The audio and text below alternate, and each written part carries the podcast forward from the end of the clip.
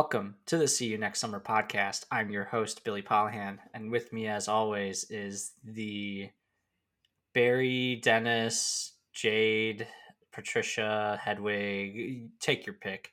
Uh, the Beast himself, Raul Rodriguez. How you doing, buddy? We are here. We're the the pure. Ah, uh, today we're gonna continue the second chapter in the original MCU, goddammit, or part of the PCU, the Philadelphia Cinematic Universe, split from 2017. Some people say it's 2016 because it was first in a festival in October, but for me, it's 2017.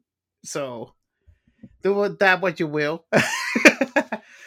but this movie is amazing especially because there's a really interesting thing that Night said in a in an interview when he was writing Glass that he wanted all three movies to be part of the same universe, but wanted all of three or three of them feel different.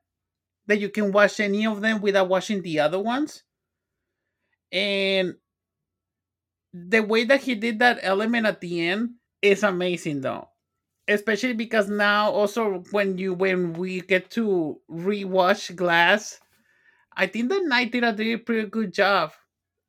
Also because we're wearing Star Wars shirts, it has more cohesive a through line than the sequel trilogy. Sorry, JJ, you fuck it up at the end. yes, but Rogue One is still better than Glass. Oh, oh. I chose violence today. Hashtag yes. cancel Billy Polihan. oh man, but yeah, we are looking at Split, mm-hmm. and yeah, released in January of 2017, which I do remember seeing this movie. I saw it with my dad. He was he was very shaken. He didn't know what to think of it. I thought I was like, that was amazing. Mm-hmm. I loved it. I for, I was like, M Night is back, baby. Woo! And I love um also that you call it the original MCU. God damn it. Mm-hmm. Uh, you got you got to have the God damn it in there, and yeah, the well, PCU. The PCU. but yeah, um, starring James McAvoy and honestly one of the greatest performances I've ever seen any actor mm-hmm. give. Like, not even joking, legitimately impressed with uh, James McAvoy's ability in this movie. James McAvoy said, "I'm gonna destroy this performance." Like he did an amazing job. Performances. I just, performances. I will wish to hear kind of like a commentary of Anya Taylor Joy just reacting to all of the different, the different like every day in on set to react to all of his performances well, I oh mean, oh that's God. what she does the entire movie. Well, that's, yes. I, I, feel like I'm like that's not acting. That's just everybody else literally reacting to James McAvoy. No, the thing that I'm also curious though, because I haven't seen the behind the scenes, how did M Night Shyamalan choose James McAvoy? Oh, let me look up the casting real quick because that's actually a very good. uh I wonder who was like the runner-up or something. Oh, you know who he replaced? Ooh. Joaquin Phoenix. And Raul's face is audible gasp, surprised Pikachu face. Damn. Right but you know, I don't think that Joaquin will have. He will have pulled it off, yes. But he would have made it really more serious, though. Like well, Oscar, like pretentious kind of serious. Maybe. Hmm. But that's the thing, Joaquin Phoenix what has worked with Night before in Signs and The Village, so it was not far fetched though. See, it's that winner of the raffle. mm-hmm. But he got nobody in his raffle except for himself. oh yeah, and uh surprise cameo at the very end, but uh, we'll talk about that. Uh, so you just want to start with the plot? And, uh, yes. Um. Also, this was the first time I discovered the now superstar Anya Taylor Joy. Mm-hmm. Immediately fell in love with her, not just because of physical beauty, but because she was really damn good in this movie too. Yes. Way better than the movie that she did previous to that year, that horrible, crappy, pretentious horror piece of garbage that is called The Witch. Yes, I How- said it. How dare you, sir? Robert Eggers is a master. No, I, uh, it's not for everybody, but that's Mhm. where most people know her from is from The Witch.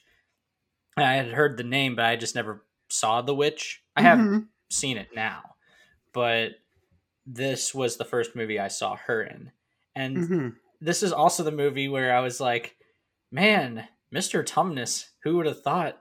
From Oh, Chron- yes. Chronicles of Narnia. No, like this. Billy made me remember that. Yeah, James McAvoy, one of his first role was Mr. Tumnus in Chronicles of Narnia. and But- also incredible actor. You know what? She could have done this as well. Tilda Swinton. I mean, Tilda Swinton is Tina like, Swinton as the Beast. can, Uh, she can she can- she can I'm do anything. I'm still saying, and I have said it. Hey, Warner Brothers, you want to do the Constantine sequel? Tilda Swinton can still be Gabriel. She has an H. Yeah, she's she's got that androgynous look, so she can play whoever. Mhm. She would be my pick if they ever did a David Bowie biopic, which they did, and it was awful. Ah, yeah.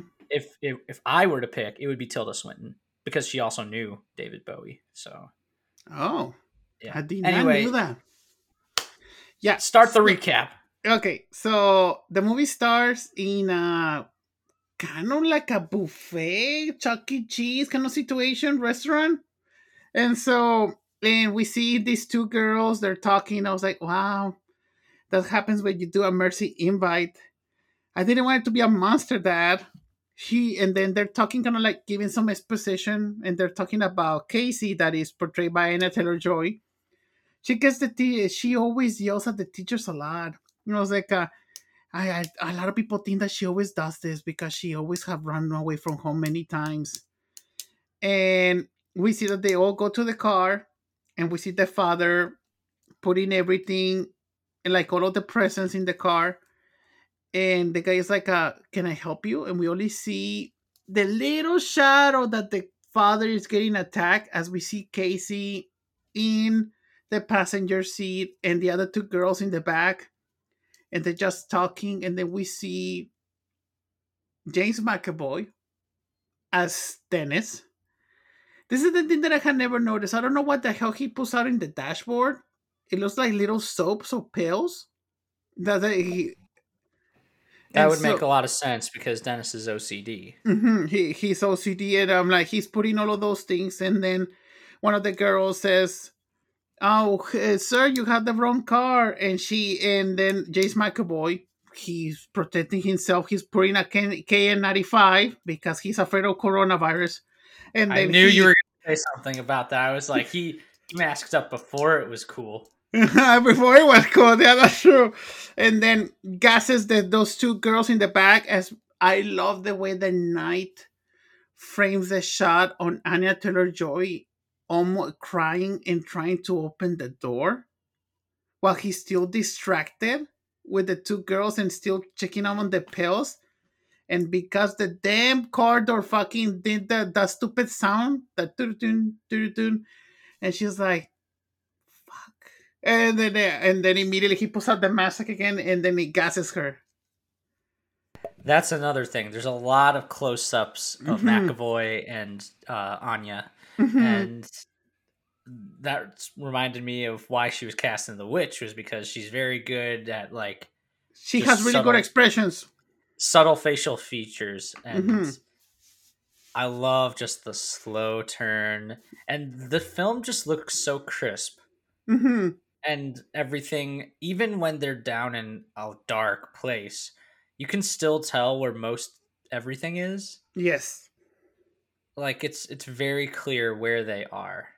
And it doesn't feel like dated or anything like that. It feels that's a it, good it feels like a it, if Blumhouse movies tend to do this, hmm and I love that he was working with Blumhouse because this is yes, His first second- and foremost, His second movie with Blumhouse because the first one was The Visit.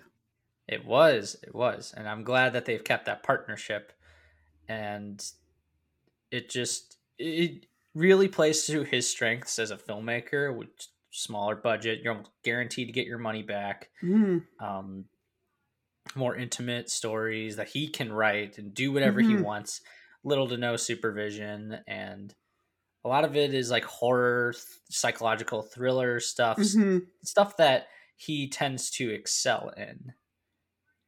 For the most part, sometimes he just takes major swings and just misses the mark, but he at least takes those swings. He takes those swings, but that's the thing about Night.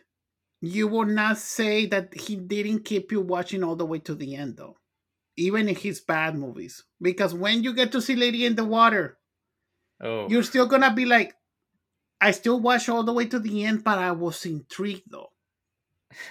Yeah. Yeah, but and then we get into the title card. Is I love the way that we cut into the card and then we see all of the names, but we are seeing Casey's point of view of going through the hallway. And I'm just gonna say also too, I think M Night Shyamalan was watching the Pretty Little Liars episode, season five, tw- episode twenty-five. Welcome to the Dollhouse, because it kidnapped the girls in the under under earth bunker. and there it is.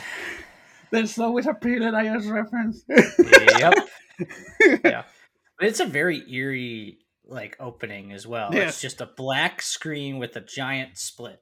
Mhm. It's not like Avengers Russo brothers style font, but it's big enough font where you can see the title. yes. And then it does this thing.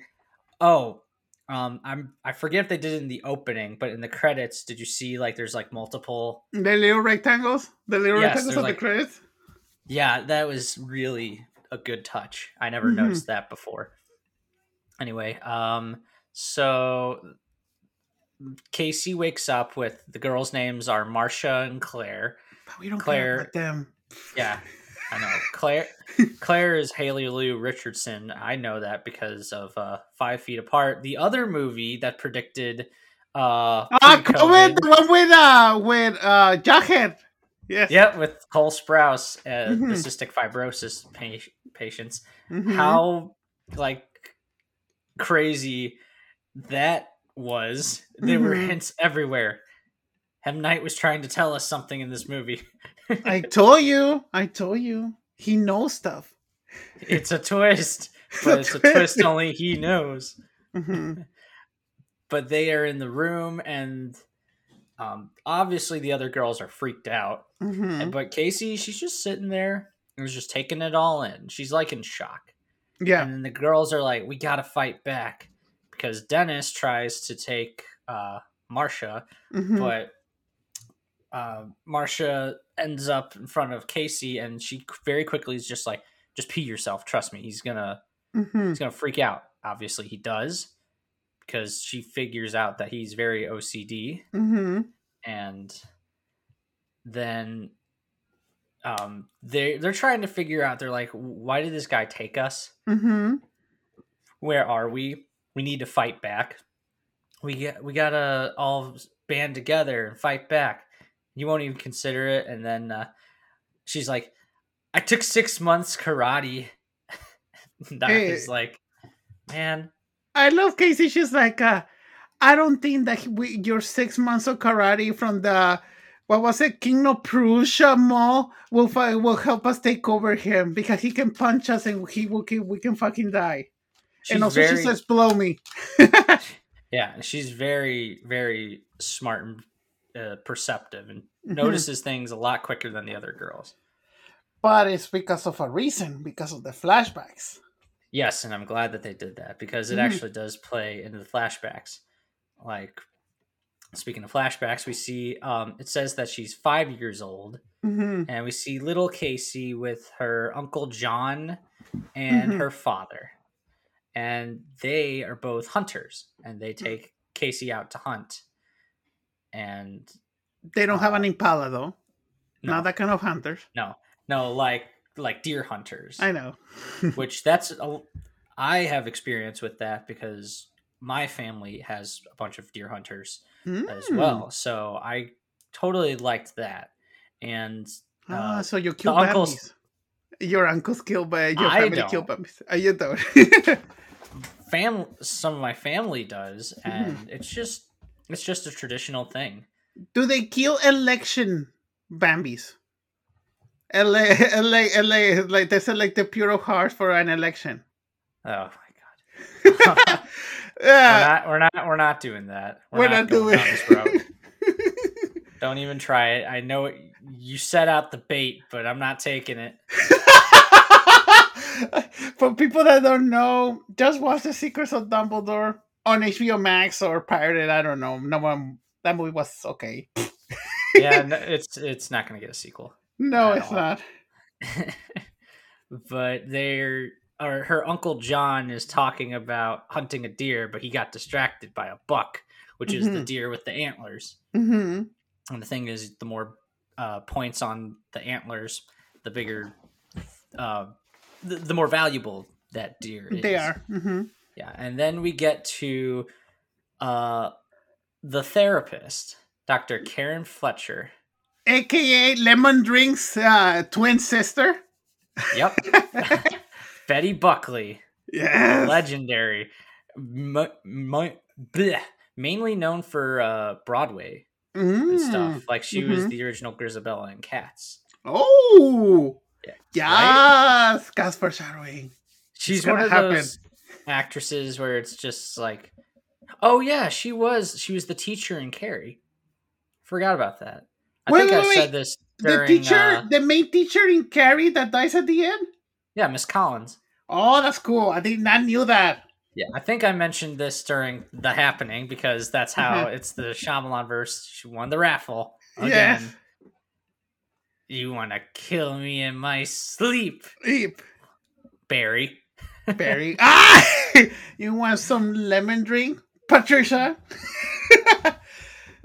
Patricia would, but uh, Yeah, sure. she's watching a news report. Oh yeah, her name is Karen, by the way, but she's the least Karen person ever. Yes, that's and true. We just hear the news reports of three missing girls and how the father woke up to find the girls and the car gone. So we know that the father is alive. hmm And then she receives an email from uh, this Barry. person named ba- Barry, and Mhm. it says they need to speak and it's urgent. And continue. And then we see Barry coming along, and he has kind of like a lot of like drawings of a lot of different like uh, dress designs. And she's like, "Oh, Barry, a lot of Hampton ladies will pay fifteen thousand dollars for the for these dresses." And he's like, "Oh yeah," and I'm thinking I'm gonna use one of those like to print them in newspaper headlines, like uh, to use them. And then she's like, "Oh well, you email me because you you sounded like you needed attention, like really time specific." The last time I spoke with I spoke with your employer, they find you meticulous and conscientious. You managed there for 10 years, Barry. With my other clients, with your disorder, you're the most consistent with your job. And then we cut back into the bunker and we see the girls waking up. Oh no, sorry, not yet. And the ba- Barry says like, "How old are you?" I was like, "Well, the internet is consistent," says Barry. I was like, "What does it matter, Barry?" I was like, "Who's gonna take care of us when you retire or pass on? We we have to take care of ourselves, and no one believes that we exist." And and ask and also ask him, "Do you live alone?" Yes, Barry. You already know this. Does anybody care about us? Well, yes. I'm gonna talk about it and she says, I'm gonna talk about it about your disorder with the University of Paris. I'm gonna do it through Skype. And I was like, um, don't you want your sketches back, Barry? You're always so very protective of, of them. And Barry's like, I'll see you next time, Dr. Fletcher. See, she knows right away something's off. Mm-hmm. She's not. She's also very perspective or perceptive. Yeah. Yeah, I cannot speak, Mm, but yes, now we get a taste of this personality, who I like to call the Tom Ford personality of Barry, because he's into fashion and Yes. all that stuff, and he has the sketches. As we see also that the Fletcher goes to kind of like, uh, I think it was her sister that lives next door to the office. And they're like watching TV. And she says, I was like, uh, I don't like the, the patients that you always, uh, the- I don't like your patients. And she says, like, we look at people who are shattered than us. What if they're better than us?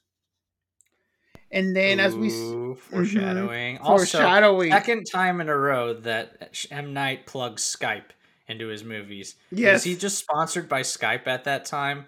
Because the previous one was The Visit, which we have Ah. done. well, also remember predicting COVID. We depended of Zoom and Skype and FaceTime. So I know we did because we started this podcast with Zoom and Yes. Skype. and Nike man, our audio, night foreshadow everything. our, our audio back in those episodes. Oh god, they were so damn bad. As we see the girls waking up, and they hear a woman, and it was like, and then it says, "I thought you had everything under control." Then it's the food is waiting right, uh, right there, and it was like a. You, I, you shouldn't treat them that way. And as we see that they open the door and the girls are seeing everything to the lock, and then they open the door, it was like a. But then they're like a, oh no, I was like, a, "You don't have to be scared of me. He will not touch you again." And their girls was like, "What the fuck?" And they, just the way, the the way that James McAvoy moves his fucking face, and his nose and his shoulders, like it looks so fucking like classy, like a no woman from like the thirties. Damn. Yeah. And you can tell which personality is which. Like Dennis Mhm. has always got a frown, Mhm. always folding his arms, very meticulous. O- again, very OCD. Talks with Mhm. Boston accent, much like Barry. And uh, this is Patricia, Mhm. who is sort of the mother and second in command. Really, the first in command of uh, the light, as we'll also a very very very religious woman i think it's in context that she's really religious Yes, and she sits up very straight, talks with a British accent, is very Mhm. calm, and is like, "This is what's going to happen." And we also see later on she's really into making sandwiches Mhm. for some reason, and she likes to cut them exactly in half which is very OCD. hmm and it goes to like the question about the identities later because when then we see dr fletcher she's walking through a really familiar street in philadelphia if you have seen the tv show servant Or and have watched The Sixth Sense. or the Sixth Sense too. And she mixed up one, to one of her colleagues. It was like a one patient with DC DCO uh, DID. Can you say the word? Dissociative identity disorder. Thank you. If you're watching Moon Knight, it's the exact same uh, disorder, where it's the Mhm. multiple personalities that are living inside Yeah. uh, one person. and I did it first. Just dig on you, Disney. uh, it says one of the identities can have high cholesterol. One of the patients was allergic to bees. The others will not. And then he says, she says, like, can two identities coexist? Can two identities take the spot? I have one student of mine that can write with both hands, different content, and different handwriting at the same time. The identities can have different IQs. One of them was a Russian, a Russian bodybuilder that he could lift three times his body weight. And says, What if trauma can unlock the potential of the brain? We'll be all open the things that we call unknown. If this is where our sense of supernatural comes from. And then even the, the colleague was like, You're talking about them like they were kind of like some powerful people. Foreshadowing. Oh, for sure. And uh, it's also just like, can multiple people live in the same, uh, as it's called, the alter Mhm. in uh, the IMDb synopsis. And she brings up the light, which is which personality is in control. Um, oh, another thing she said that's very important. She adds that people with DID can change their body chemistry with their thoughts. So essentially, it's the Music Man principle, where if you think it, you can do it. But in this case, it actually it makes me wonder: Can we actually do that? Because it's all like our like our pain is just our brain telling us that it hurts. hmm But if somebody else is different, has higher pain tolerance, and we're in the same body, it, it just makes me think maybe there's some validity to this because that would be really cool. But it's I don't. I don't want anybody taking over my body. So it's really damn interesting. You think about it. Let's say, for example, even though I'm going for a joke, I'm a really large man. So if I all of a sudden I had the idea, can one of those personalities will make me lose a lot of weight, and then I wake up and I was like, oh my god, I lost a lot of weight in one day from another. yeah, That then you like benefit me. wake up. You wake up in like a gym, and you're just like, "Where am I?" Yeah, where am I? And then I Yes. see a Oh. really weird hippo.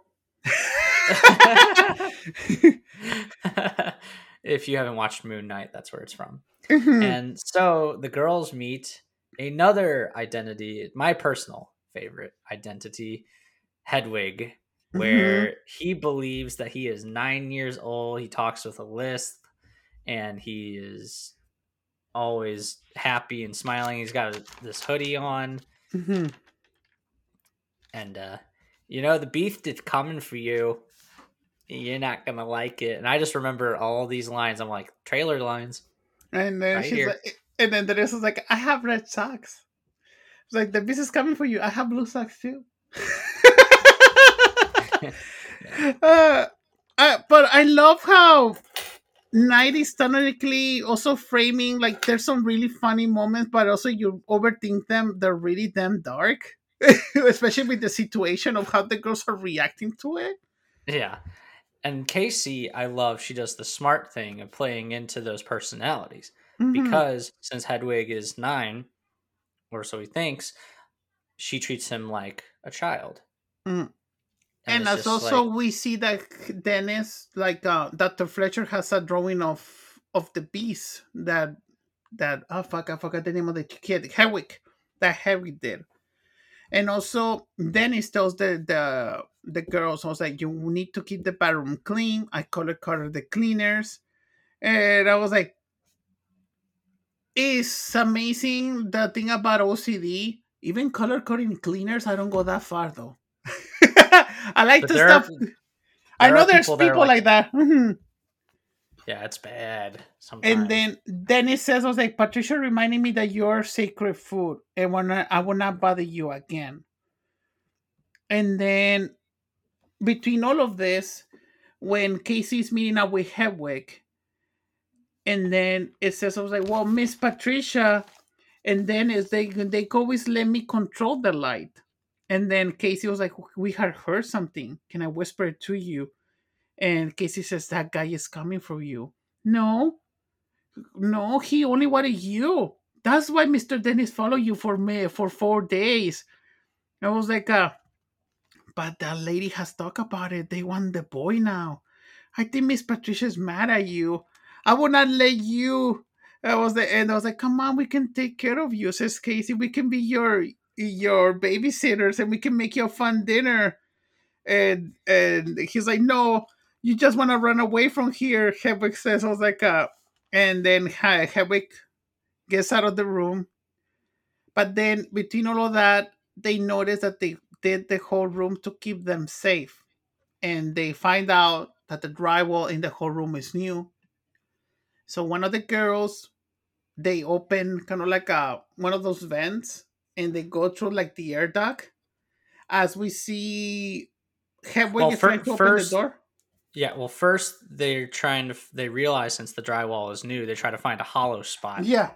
And then they found it in the in the vent up there. hmm and then the big tension scene where uh, um, Claire is trying to dig the way out up into the vent, and they're trying to hold Hedwig off because Mhm. obviously he can hear it, and they're tearing off drywall, and then she ends up in the vent and uh, gets down and doesn't know where she's at, but she ends up in this locker room. And then it's the classic you gotta hide in the locker and we see Mhm. one it's the one that says crumb. Yep. and then out of nowhere because you know she does what the harry potter thing and is breathing heavily hmm and everything but covers her mouth. And then it doesn't matter because dennis finds her and is just like please come out. Hmm just please come out. Look look at your sweater. It's it's filthy. You're gonna have to give that to me. Hmm and it's very humiliating for her because Yeah. all she has is a bra hmm and now a skirt, and it's very demeaning for an a underage girl to in front of a guy, and he's looking straight at her the entire time. Yeah. And then he locks her up in a closet. She will not be seen for the rest of the movie. hmm That's what you get when you try. hmm Yeah, I love that. Um, this film has a feeling of like hopelessness. Yes. No matter what you do, you're you're you feel just as much a victim as like Casey. Mhm. Yeah, and after this, we go back into Dr. Fletcher as we see that Barry is is with her. It was like a it's about death. It's like those kind of like Chanel, kind of like the Chanel kind of like dresses. And immediately Dr. Fletcher's like, Who are you? And he's like, Barry, I don't think you are. You email me again for an unscheduled appointment two days in a row. I think Orwell Jody or or you could be Samuel or Henrich. It was like uh maybe they had the life for a moment and they emailed me. Can I talk to one of them? And Barry was like uh that won't happen. I, I was like uh I said I was gonna speak in front of you in this section. And then she's like, but who am I speaking with right now? And he's like, I'm Barry. Barry is an extroverted leader. And he's like, Yes, I am. I'm gonna guess between the 23 identities who lives in Kevin's body. I think I'm talking to Dennis.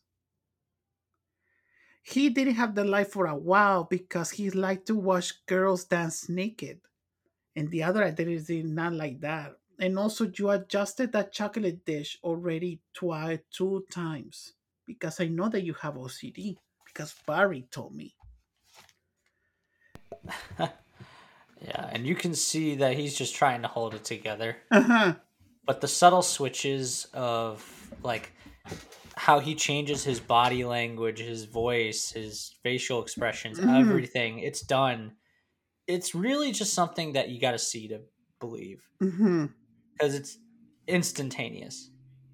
And it's um it's like they say the critics will say it's a masterful performance if you think about it though It is Mm-hmm. because you got to have that timing down really well, and even Mhm. if you have the timing down, you gotta you gotta play into it.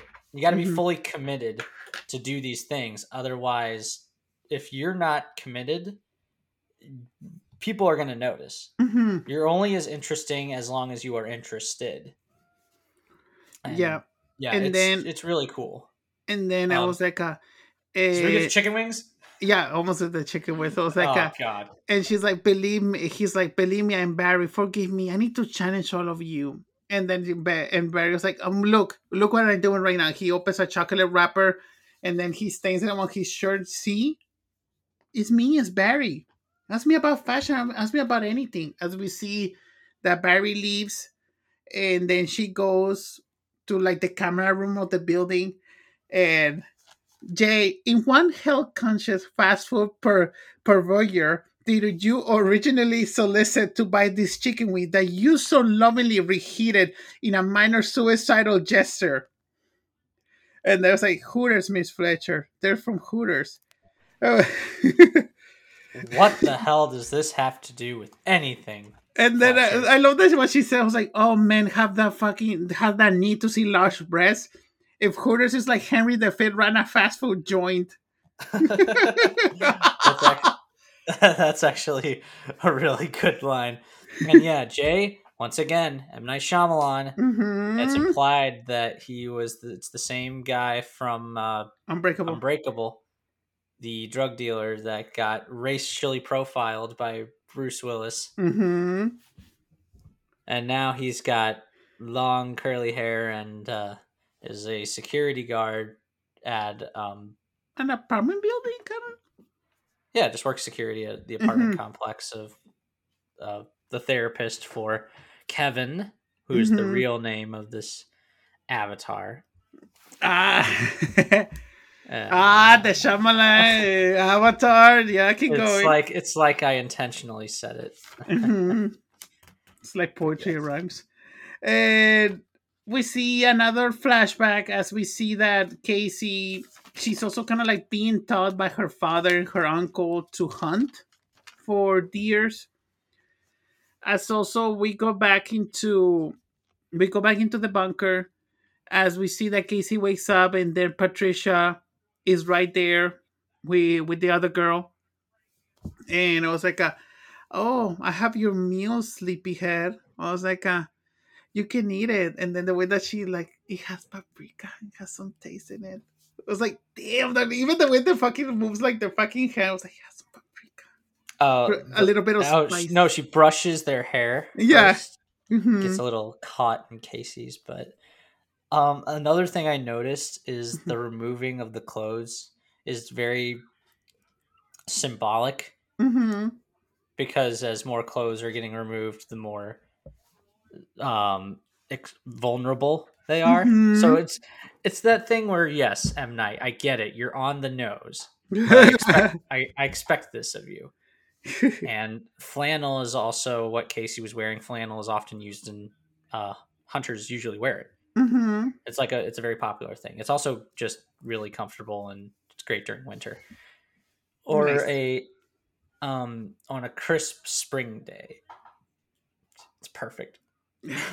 good, good one, good one. And then, and then Patricia was like, "Come on, let's gonna give you girls some really proper meal." And as we see the all three of them, they're walking through the hallway, kind of like in unison, all of them by by their arms, and they go back into this kitchen room, and then Patricia puts out the radio, and it's like some like cultural music. I was like, I heard that Asian people music helps with digestion. I was like, uh, I'm gonna make yourselves another sandwich. As we see that the Casey and the other girl, they're kind of like between their faces. They're like, um, let's go and attack her. Casey was like, no, no, bitch, just wait a moment. And then we see that Patricia's like, she's like, oh, it's crooked. I will have to do it again. And, we, and then she's making another sandwich as we see the other girl grabs a chair and body slams Patricia WrestleMania style. Uh, I love the way I I I McAvoy was- did the, they, they're like, ah. like, I, I, I was thinking of The Simpsons when uh when Bart when Bart does Homer. Homer. what the hell is wrong with you, boy? Gee, Homer, it's a standard, pretty standard move. yeah, One of the funniest moments of TV I ever seen. that's true. That, that's a really good moment, though. The fact that Homer gets him back later. hmm But yeah, um, the other girl, she makes a beeline Mhm. for, and, it's it's the segment of the movie I like to call the Alien segment, like the first Alien movie, hmm where all you need is the yellow spinny uh siren thing Mm-hmm.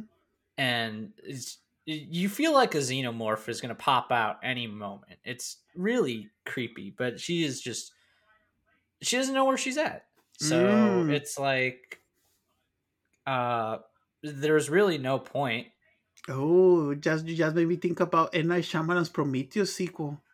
I know that's No. never gonna happen. No. never Ah, the the world was not ready for Prometheus. I like that movie a lot. It's my favorite alien movie. Um, wow and then we see that Patricia immediately goes to tells to Casey, "You go back to your room." As we see that is they're chasing for the other girl, and he catches her. It was like, "In the sun, will, will you you're gonna find your passion. In the sun, you will find your purpose." And he says, "You always have been protected. You had never suffered." As we see that slowly, Patricia is putting the knife really close to her belly.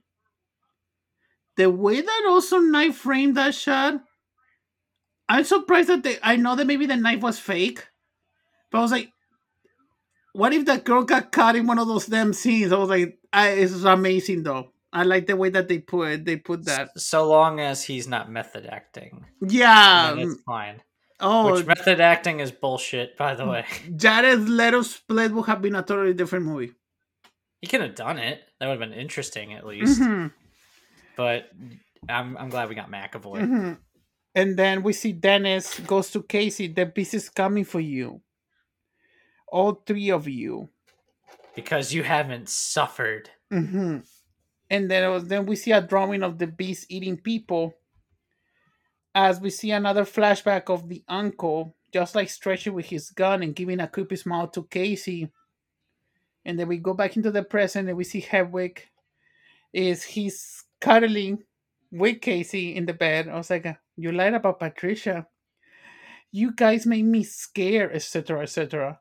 etc. He doesn't know how it works because he's nine. Yeah, and there was like a every one of us is waiting always by a chair. Barry decides who stands in the light. Barry lost the power because of me. I want that power. Dennis and Patricia believe in the beast. And then he asks, Can I kiss you? yep, and she, of course, does the smart thing in any hostage situation, which is play into the fantasy. Mm-hmm. Unfortunately, and gives the awkward nine year old kiss. And then I love he's just like, You might be pregnant now. because he doesn't understand. And then and then he says, "I was like, well, also you can go to my room. I have a window. I have my CD player by it. Kanye West is my man. I love to dance." Oh, then we get the dance scene, which is just.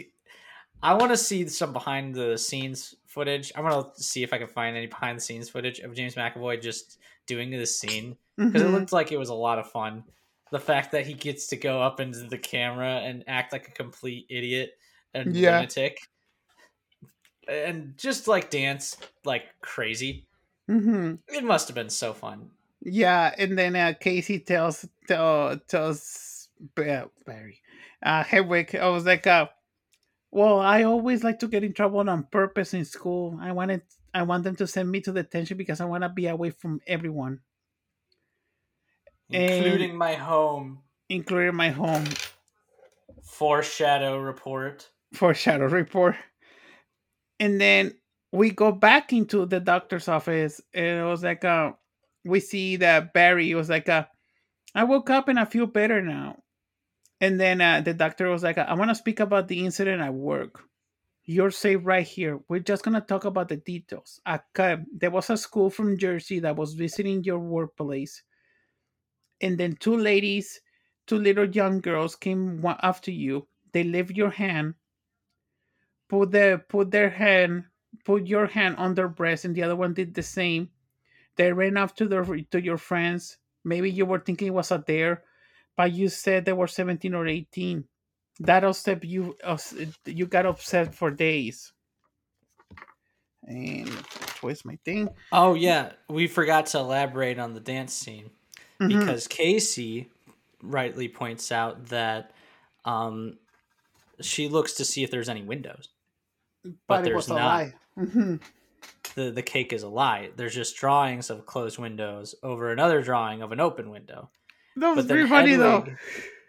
Yes, but then Hedwig, he slowly starts to realize Casey's trying to escape, mm-hmm. but she's just like, no, no, no we could uh, listen to the music and everything, and uh, but then he pulls out a walkie-talkie, and she uses it to call for help, fighting him off, mm-hmm. and the people on the other th- end think it's a joke for some reason. Yeah. But we know that there's he's near people, so mm-hmm. it can't be that far because walkie-talkie doesn't have that long of a range. Mm-hmm. And then Hedwig manages to uh, subdue her and everything, and then we get to uh, Dennis and mm-hmm. uh, Doctor Fletcher. Yeah, and so we they say it was like a you said you were fine. Other identity said that you were fine, but I believe this brought issues of abuse that when you were a child, this abuse can cause suppressed personalities to take the light. And then I was like, uh, I know what you want. You try. You want to protect us, but Dennis and Patricia, they know about the beast. I was like, uh, they said that this beast can crawl on walls like a mountain climber. That this their skin is thick and rough like a like a rhin- rhinoceros. Do you believe this story, Dennis? I know that you guys want to protect Kevin, but you will not be taken advantage of. And then she says, I have the ability to use Kevin's full name to bring him into the light, as have done in the past. I know that all of you will go into chaos trying to take over the light. But you're not able to. me. Eh, it was like, you're not able to me. You were necessary, Dennis. Is that you? and then Dennis was like they keep calling us the horde, the others. Me, the boy, and Patricia, we don't deserve to be really ridiculed. And then she immediately was like, Nice to meet you, Dennis. And I was like, You were, are you in charge? I was like, You were the only ones to protect Kevin. He's too weak. We're more powerful. I was like, uh, Can you tell me when you come into existence? And they're like, uh, Well, me and Patricia in that undesirable identity because we're all aligned. You are all in the chairs with you right now, but you haven't met the beast. It doesn't Oh, yeah. reside with you. He resides in the train yard as the story goes. In the train yard. Mhm. Hmm. Why because in the train Kevin's dad left on a train. That is true, and we uh, we do see another flashback. It's the one where you can piece together what happened to Casey Mhm. very quickly. Because Oh, it shows, yes. yeah, Uncle John uh, shouldn't have seen much of Uncle John after this. hmm Oh yes, and they foreshadow a lot because her father is just like you gotta keep both eyes open when you're aiming uh, the Mhm. rifle and stuff, which is true because you see twice as well, and you gotta pull the trigger. So she was taught how to handle a gun very early, which Mhm. is good knowledge because of what happens later in the movie. And uh, Uncle John went in this secluded area in the woods, stripped down to his underwear, and starts howling like a wolf, and then says for little five year old Casey to do the same because animals don't wear underwear. But what does she Mhm. do? She sticks a gun right in his face. Yep. After then- the act, of course.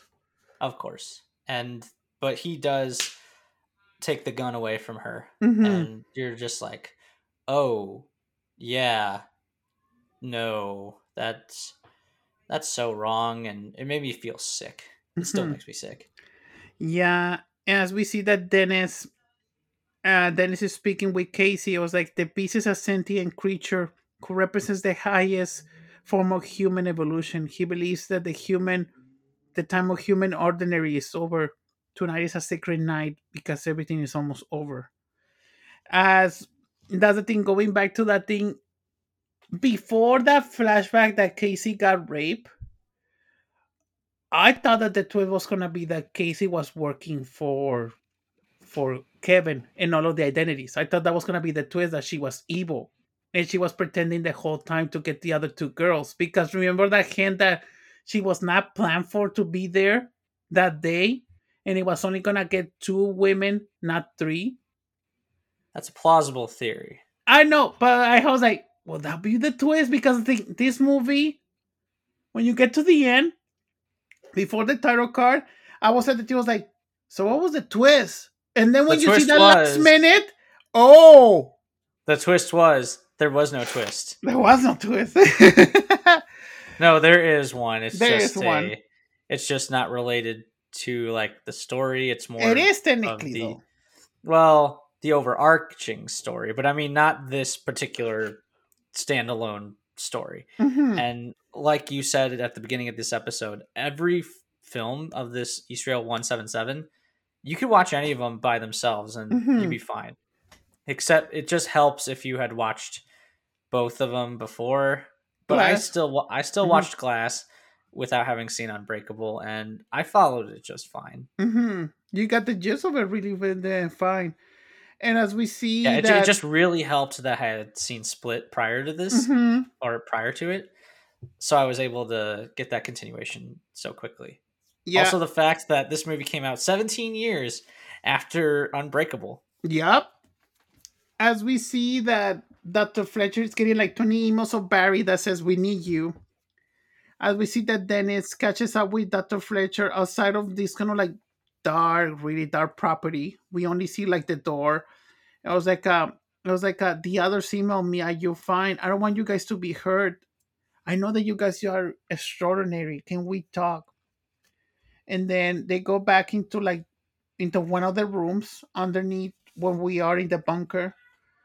And I was like, Can you I want to talk about Kevin. Can you tell me what Kevin's mother did to him? I know that she had horrible ways to punish a three year old. Is that when you arrive on the light? Is that why you kept everything spotless to uh, you keep everything so clean? And then we see Dennis uh, respond. It was like, I kept everything spotless and clean to avoid her. Then she's like, There's other ways to help Kevin. I will never stop fight for you. My patients are like my family. It's like, We lied to you. We have met the beast before. You talk about a blind woman in Germany that has three other identities that develop sight. Are you telling me, says Dr. Fletcher, that there's a 24 identity? You told us we're extraordinary, and he's gonna protect the broken. The peace is real. And then as she asks, like, how does he look like? Well, he's taller, stronger, his fingers are twice the length of ours. He believes that we are the extraordinary and he's on the move. Oh yes, and did we get the scene with the train station? Boy, that's the next one. Ah, I see. Because after um, Dennis talks with uh, Doctor Fletcher. hmm Oh yes, the other girls try to escape using a wire, and uh, they get pretty close to unlocking the door because they they figure out that they're they lock with a bolt, mm-hmm. and they try to unlock that, but they're using like a coat hanger wire hmm and stuff, so they're unsuccessful. And then after this, we see that it seems I think it's Dennis that gets the flowers.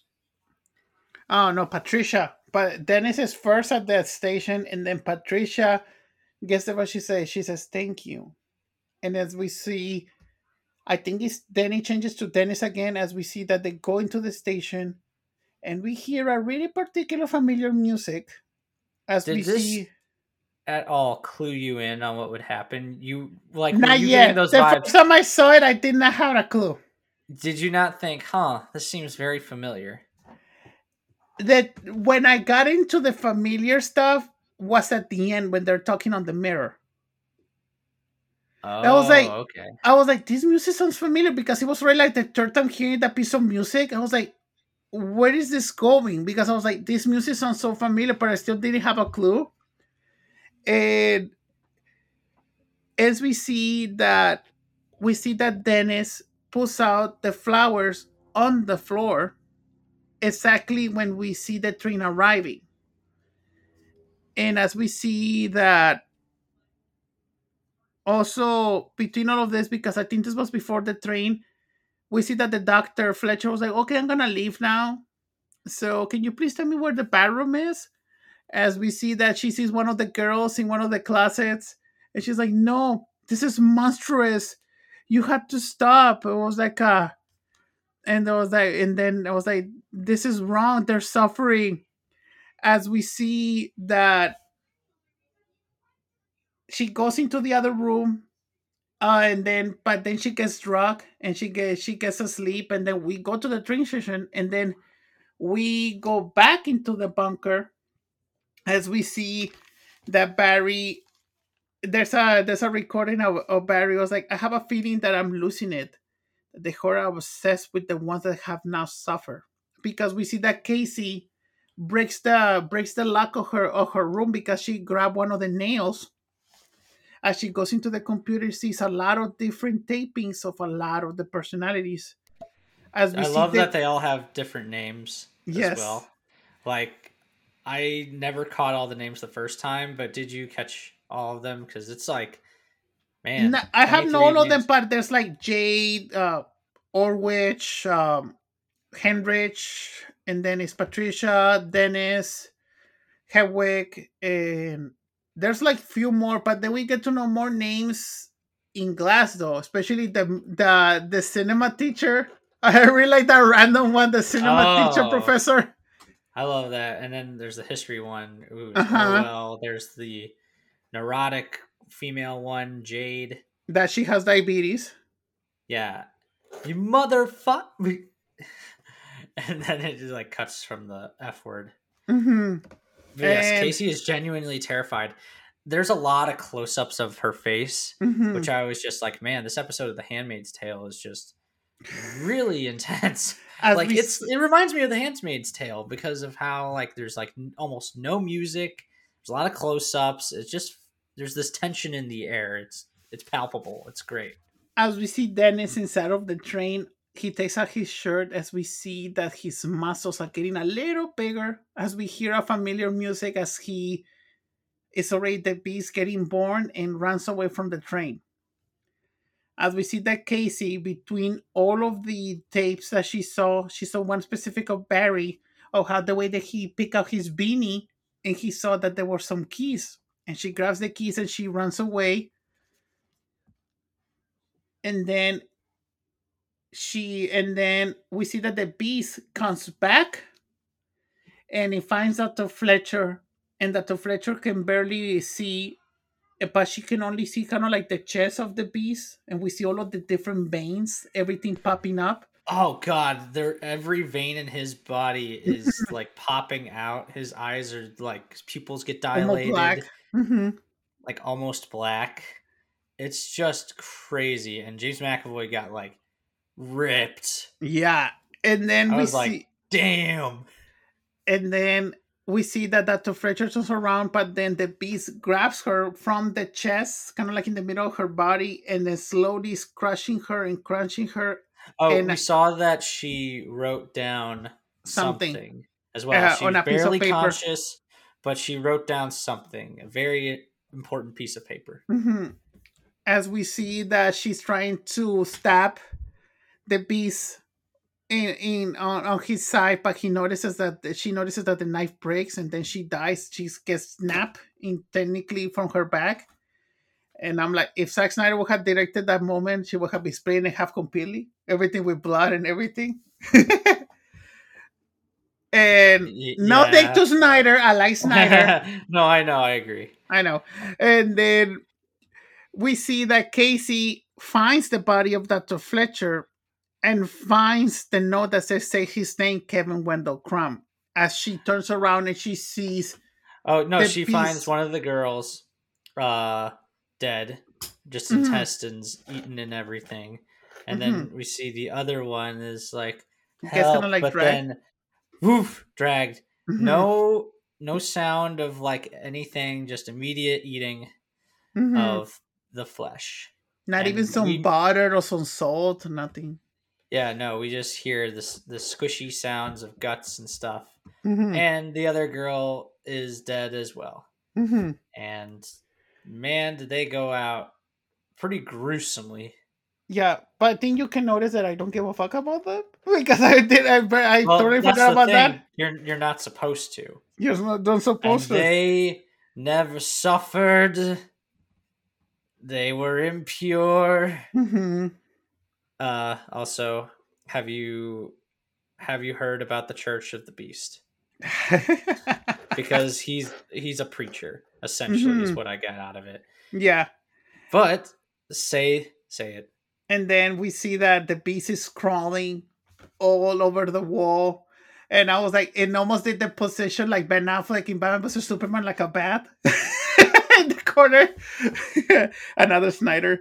And then uh, she's like, uh, Kevin Wendell Crumb. And we see that the beast is like stopping, kind of like a spider.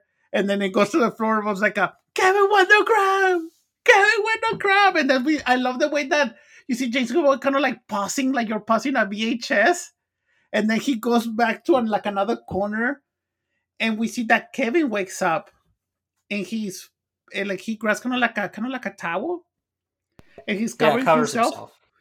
and was like uh, he was like what happened did i hurt you and then he notices dr fletcher did i do that I was like the last time that i that i was awake i was on a bus is this still september 18 2014 and casey's like no so technically, he has been in not in control for almost three years. Two. Two, well, Because two the, years. The, the timeline It's states that it's in, yeah. in 2016.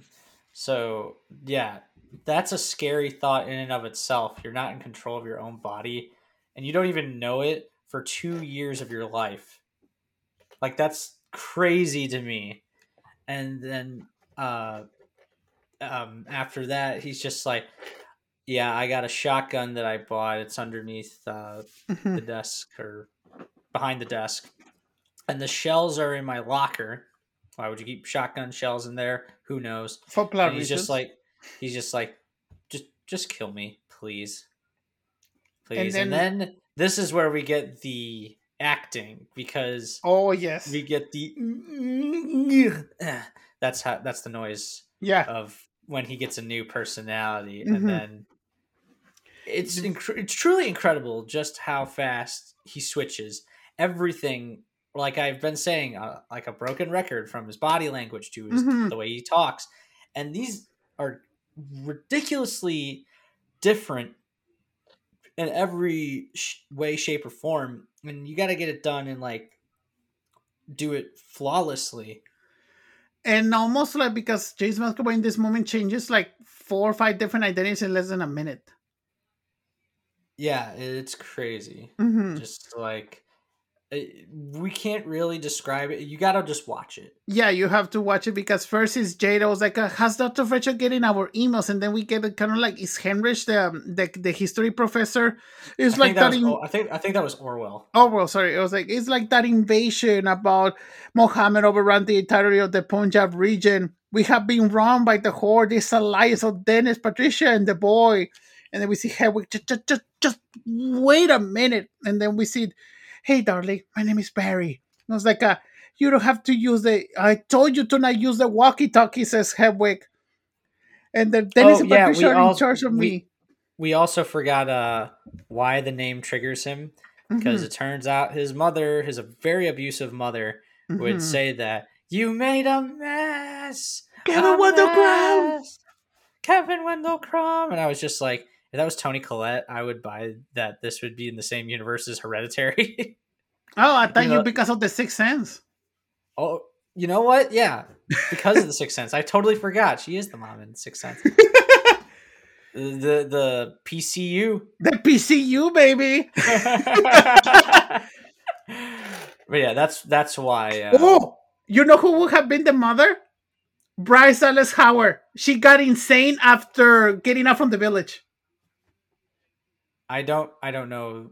I have not seen the Village as of yet, but I will agree with you on that just because I Mhm. like Bryce Dallas Howard. Yeah.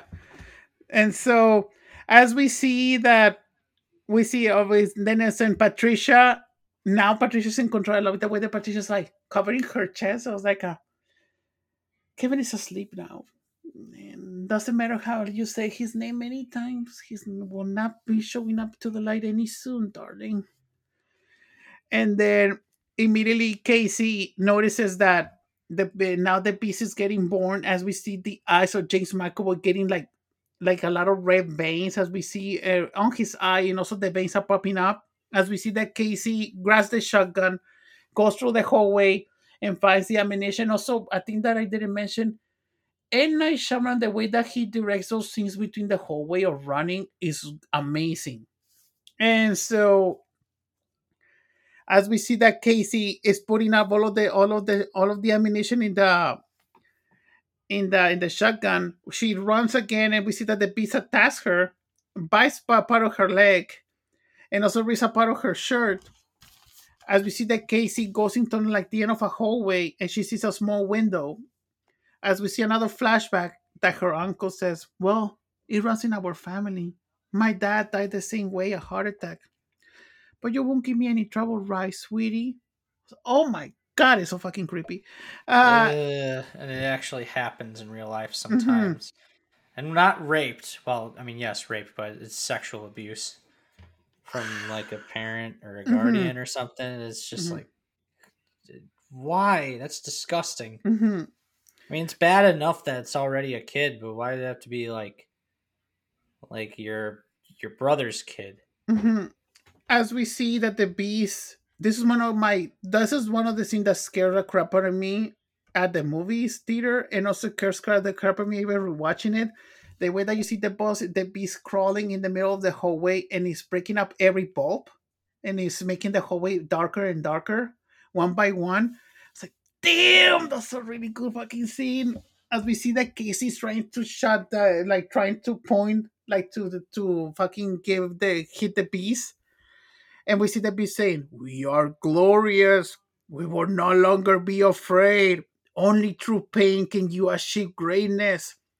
The impure are un- the untouched, the unburied, the unburdened, the unslain, those who haven't been torn. They have no value in themselves and no place in this world. They are asleep. As we see that Casey goes into kind of like a kind of like a jail cell, and she locks herself up. As we see that Casey shuts the beast twice. Well, once first, and then it says, "You gun cannot hurt me. I'm not human." Kevin is a man, but I'm so much more. And then shouts him twice.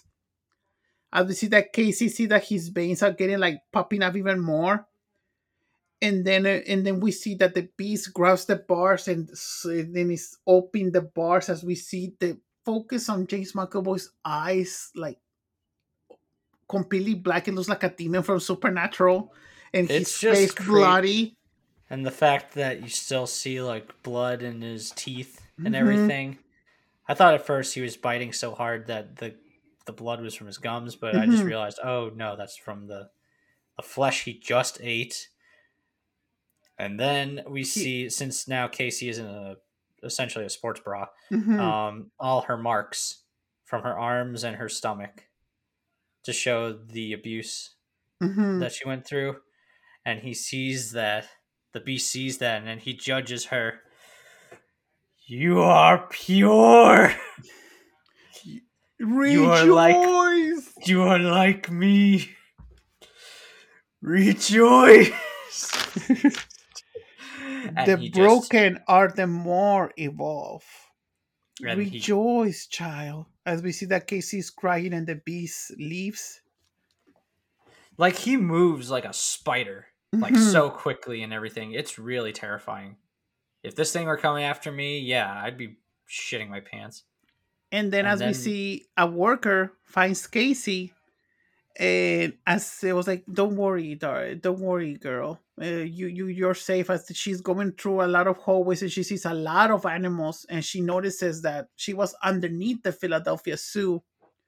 As we see another familiar music, as we see different, all of the rooms are in the dark. We see the 23 toothbrushes, all of the different clothes for all of the personalities. Uh, we see the cops finding all of the rooms. We see that Casey is getting patched up in an ambulance room, and then she's already in a patrol car. And then we hear a cop say, "Was like, Casey Cooke's Garden is here." I love the way the focus of Night on Anya Taylor Joy, the way that she looks with her eyes, she's like that she doesn't even she knows that she's gonna hurt being hurt even more that she got hurt in that weekend on that bunker that she just tells her just with the eyes and when the cop is like your guardian is here she's like i'm not gonna go back there without even saying anything the way that she does that expression. Oh yes i just realized animals are a big theme as Mhm, well because hunters hunt hunting animals and they were ironically in a zoo mhm. being kept in a cage like an animal. Yeah. But casey becomes the hunter literally Mhm. getting a gun and trying to shoot and they say that the beast's hide is like a rhinoceros. But i mean it's like wow so you can literally change your body chemistry to take a shotgun blast to the stomach that's terrifying yeah I don't think there's any truth to that, but in the in this universe, mhm. anything is possible. anything is possible and then as we see we Explain see, the twist. Oh, there we go. And then because we see an abandoned building and we see that it was like it didn't go through. It's like we are who we believe we are. And we see how we see like, holy shit, is this is so cool. They're gonna believe we exist now, right? As we see Dennis McAvoy a focus on him cleaning himself up, but looking at a mirror as we see in the mirror the different shades of his personalities. Another great fucking scene. I was like, there, was like, Dennis, I was like, uh, oh, they're gonna have to. I was say, like, what do we do now? And then Patricia, we trust in him. He will protect us. Look at what he can do. Let us show the world what we can be. And then we cut into music like, yeah, there's a split. And then we are in a diner and we see a TV news reporter. The suspect murderer of Kevin Crumb suffered the controversial psychological disorder DID. The rumors of the scene are almost unbelievable. There are conflicting stories if the suspect is alive or dead after sustaining two, uh, two point blank gunshots. Reports indicate that one of the personalities is an amalgam of the different creatures in the Philadelphia zoo where he works. The press is referring him to the Alash attacker and a dark name leaked by a source close to the case. Because of his many personalities, he's being called the Horde. And then we see this random waitress. Is that that crazy guy in a wheelchair who killed all of those people 15 years ago? He had that funny name too. What was it? And she and there's like Mr. Glass. Oh yeah, that's right. As we see David Dunn taking a sip of coffee and he's just thinking. And oh, did you also see uh, the, the the fucking the poncho is the one of the tracks? yeah, were you just like, oh shit, is this? Yep, because this is a secret sequel to Unbreakable. Mm-hmm. But here was the thing: nobody, and I no one knew about it. Nobody. It's called the first stealth sequel. Mm-hmm and you got to give Night credit for. It didn't got leaked on Reddit. It didn't got leaked on Twitter or press screenings or fucking like uh, or one of those like preview screenings. It's amazing that nothing leaked. Which is why it makes me so sad that during No Way Home, you know how many people would have lost their minds knowing mm-hmm. nothing about what that movie was going to be about yeah, like, there was a lot because, of people. Because the marketing in that was going to be very different. Mm-hmm. Like it was going to be a war between Spider Man and Doctor Strange. And then, can you imagine if we had seen all the stuff, uh, like for the first time? Our mind would have been blown. But yeah. my mind was blown here. I was like, this is unbreakable? Mm-hmm. Oh, yeah. Because for me, I did not notice until the waitress says it's like that guy from the witch was like, "Fuck no!" Like I immediately screamed. It was like, eh, and it's like, "Yeah, Mr. Glass." And I told myself, like, "It's unbreakable too!" And I was like, "Oh my god!" I was the only one in a full theater in fucking Brownsville, Texas, bumfuck nowhere, that got the twist. No, everybody was like, so is that Bruce Willis from The Sixth Sense? Someone said when we got out from the movie, I was like, no, it's from this movie Unbreakable. I told the person, the random person, I was like, even my sister have never seen Unbreakable before. oh, I knew immediately when I heard that voice. I went, "Is that Bruce Willis?" Mm-hmm. and then I saw, I was like, "Yes, Bruce Willis." And then you get those assholes that are just like, "Oh, this movie only works because of the twist." I no. disagree. Yeah, I know, and I was just like, no, it doesn't. It helps the movie. It helps the movie because, like, but, for example, when the movie gets before the title card, I was like, "Whoa!" For me, I was like, "Well, there's no big twist like a classic M Night Shyamalan movie," but I enjoyed this movie a lot. But then I see those last two minutes, I was like, "What the?" But the thing is still, I was I already liked the movie a lot. It went from uh, for me, it went from like a nine to an eleven immediately just for those last two minutes. because of the thing. And Night Shyamalan does a thing that I love. That he's like, I got you, bro. I'm gonna fucking like fucking smack you uh, on the fucking face, and I'm gonna fucking surprise you. Uh, he always does it, so. and you just love it, and that's why it. we love M Night. I, seriously, I wish we could just talk to the guy. Just he seems like the chillest, nicest dude mm-hmm. In the world, and it's just amazing how his mind works. Like, also, he, he, talks about things like so nonchalantly, mm-hmm. and yet makes some crazy ass movies, but not crazy like in a weird way. No. There's some weird ass dialogue, but th- it comes across as like funny. Mm-hmm. And yeah, let's just give our thoughts on the movie. I don't. I think we've uh, uh talked about the movie itself quite enough, but like any yeah. anything else to add? Um like I said, this feels like one of the most adult movies from M Night Shyamalan's filmography. Like you said, it also feels like more like a straight horror. And we already said Anya Taylor-Joy was amazing. Jason McAvoy steals the fucking movie. He should have been nominated for best uh, best actor that fucking year. Damn you, Academy, that doesn't like to recognize horror or thrillers. Only if it's Silence of the Lambs 25, 30 years ago. God damn it. Um, or The Exorcist. Don't forget or The Exorcist. The the only two fucking movies that the Academy recognized, and but still, like this movie is fucking amazing. I fucking love it. I still remember when I got out, I told my sister about Unbreakable, and she immediately was like, "Let's go and fucking watch it right now." And it was available on HBO. We saw Unbreakable, and she immediately the next day we went to see Split again, and it was amazing. I think I saw Split like three times in theaters. I remember you specifically. We used to be part of a horrible Facebook group, but uh, Mhm. that's how we did meet, though. So I can't really, I can't shit on it too Yeah. much. But I remember you just going absolutely ape shit over Glass, or Mhm. you you went too. Well, you did do that for Glass, but for Split, and I was like, huh, okay, this guy is like really into it. Mhm. I, No, I, I also- like that.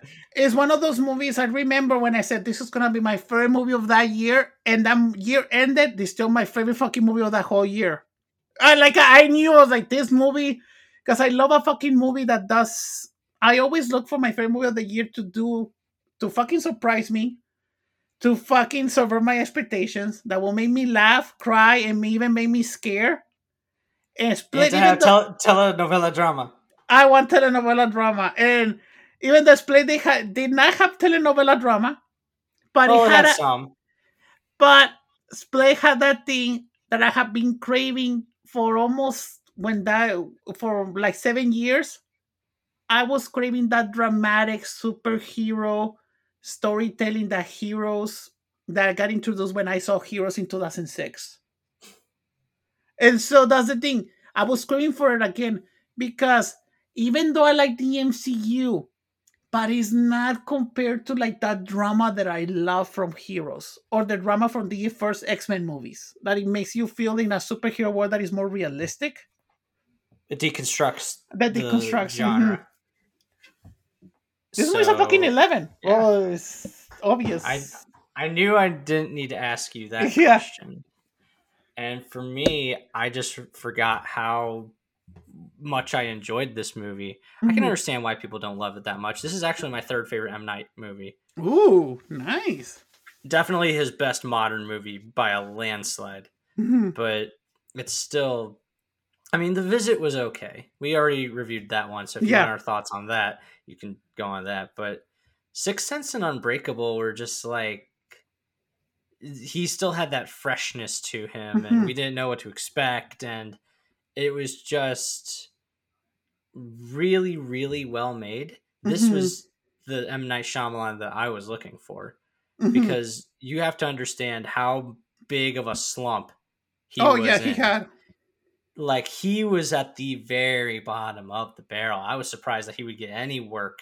And then the visit started, and we were like, uh, "Is this his comeback?" And then Mhm. Split was like, "Oh shit, he can actually make a movie that gets decent critical reviews Mhm. as well." Because that's a big thing. A lot of critics do not like his movies. They are very No. appropriately split down the Yeah. middle. And ha, that's ha, the thing that I will say to M. Night Shyamalan because he always, especially after the visit, he always make he makes split and glass kind of like to impress them. And I will the first thing that I will tell M. Night Shyamalan, don't give a fuck about the critics. You have a lot of fans M. Night that love you because if I would have the chance to record that screening to see the Unbreakable trilogy, people were insane like I'm fucking watching an MCU movie. Everybody was fucking screaming, quoting, checking the way that he does, like the way that he does his shots, his dialogue. And like people fucking love you. Do Dude, whatever you want, boo. We love you that way. That's Which the thing that I would tell M. Night Shyamalan to his face. which is why I want like one of my goals in life is to get Raul in the room with M Night Shyamalan or just to talk with him because I just want to see. I think he would be genu- genuinely amused, but also Mhm. very like flattered be- because of how big a fan you are, Yeah. and it's just again he seems like the chillest dude ever, and he definitely makes his mark in film history. That's for sure. hmm Like even Every- Billy knows. I don't know a thing about fucking knock at the cabin, and I'm already. I was like, I, I, I don't need to know anything. I'm gonna see it. well, that's what you that's what you said about old too. and, Yeah. So I still I liked it though. That's a different story That's for different another story. time. I'm- But I gotta give my thoughts on the movie. Just Yeah. superbly acted, well shot. Mhm. Most part, dialogue is very good. For the most part, you got the Mm-hmm. you got the weird line, the, the chicken wings. He has a thing. He has a weird fascination with like making food references. Ah, when we get to Salt Bay in the next one. Oh yes, the conclusion. But for me, I'm gonna give it the same rating as Unbreakable. I'm gonna give it a nine. Ooh. Yeah, I was very. I forgot how impressed I was with this movie, hmm and it's not just because of James McAvoy. He is a big reason why, but it's just a very well made, well directed movie, hmm and if it's very filmmaker driven. Yes. like again i've we've said this before for m night we're just going to keep repeating these points just to Mhm. make them as clear as crystal. He has a vision he does not really compromise. Hmm we know this because when he tried to do big studio stuff where you have to hmm films suffer for it. Yeah. where you see the like those you can see the kernel of a good idea and then Also- of course then then you get like shit like last airbender which is just an Mhm. abomination which i'm sorry i'm not i can't defend it It's- Yeah. it broke it broke my goddamn heart That will be one of my questions if I get to M. Night Shyamalan in a room though. I want to ask him, how much of your finished pro- in the finished product was you and how much was Nickelodeon did? That will be one Yeah, of my I'm- questions though. i'm genuinely interested in that but next week we're going to conclude the Eastrail 177 trilogy with Mhm. raul's avengers Yes! and until then where can the good people of the interwebs and the podcasting world find you You can find me at Robert RDC on Twitter, Instagram, Letterboxd, and on TikTok at Robert RDC. You can also please follow the podcast on SYNS Pod on Twitter. Please also give us a rating on Apple, Spotify if it's still standing, Google, Anchor, and the other ones. And you, Billy? Yeah, you can follow me on Twitter and Letterboxd at Master of Puns 196. Every word starts with a capital letter. You can also follow me on Instagram at Billy Batson's Lightning. Nothing is capitalized. And once again, you can follow our main show Twitter at SYNS Pod and give us a five star and just write a review on Apple, Google, Stitcher, Spotify, SoundCloud, wherever podcasts are listened to. And as always, See you next summer. Dun, dun, dun, dun, dun, dun, dun.